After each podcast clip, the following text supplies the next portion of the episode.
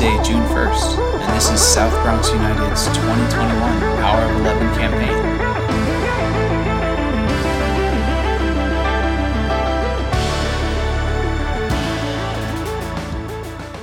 Hello, my name is Joshua Martin Guerra, and thank you for being a part of the Power of 11.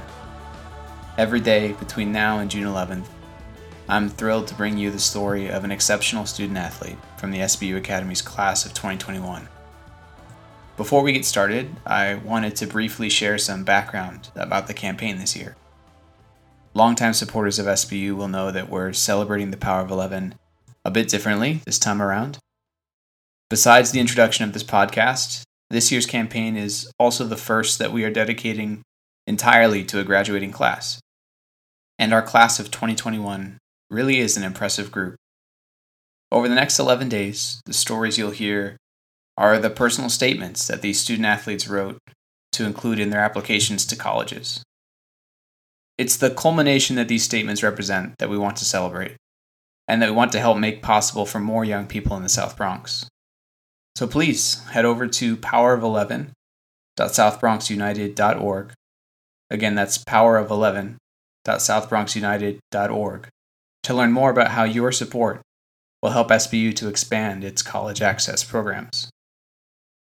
Now, uh, with that preamble out of the way, I'm happy to turn things over to an SBU Academy senior who has been involved with the organization since she was in middle school.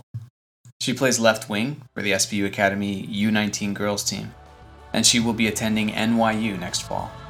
Here is Jennifer Oliveros.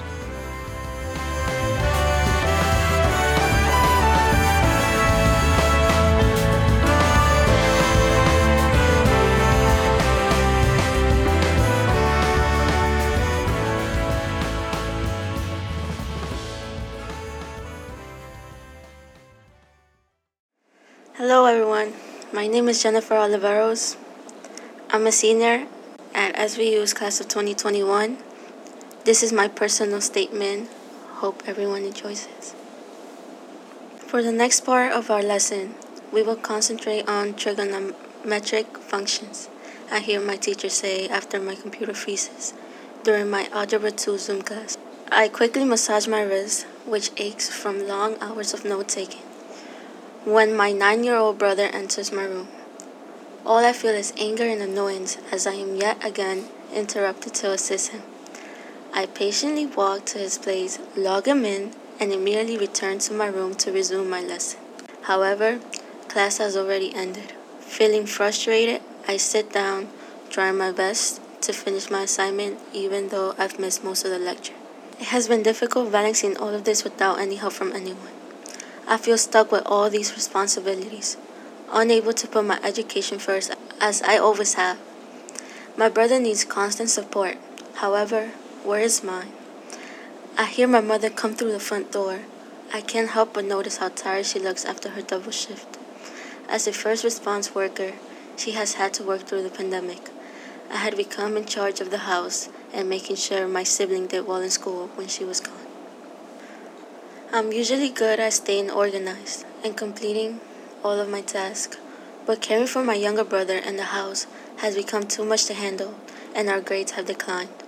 I have always been the best student in my class, and my teachers were usually very proud of me.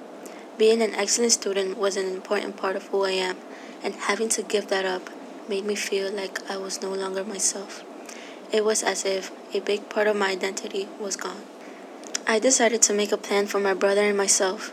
Our days will have to start earlier if we were going to improve our grades. Every morning, I woke up at 6:30 a.m. and started my schoolwork right away. I completed all of the asynchronous lessons that were pre-assigned. I then pre-prepped lunch for my brother and me before waking him up at 8:30 a.m. I also made sure all of the teachers knew I was helping my brother with remote learning and asked them to send any notes I may miss during my lessons. Time passes by. It's somehow July already, and I am organizing my brother's belated birthday party since we couldn't celebrate it earlier due to the pandemic. I place the cake on the table as the guests arrived. My mother smiles joyfully and does not look as stressed as before. My brother and I both completed our school years, maybe not as perfectly as we have liked, but we did it. I suddenly beamed as my brother blew out the candles and everyone clapped. Wow, crazy, right? The dark and frustrating moments turned into positive and memorable events in my life. These very hard months of having to take care of my family during a scary, difficult period changed my life. I did keep the house running, and my brother finished third grade thanks to my help. My mother was able to keep working and provide for us financially during these trying times. As for myself, my sacrifices helped me too. My grades would have been better, yes, and I could have remained a carefree, selfish teenager a little bit longer. However, I wouldn't be the person I am today. Someone who can put others before herself and someone who can successfully take on responsibilities and obligations when needed.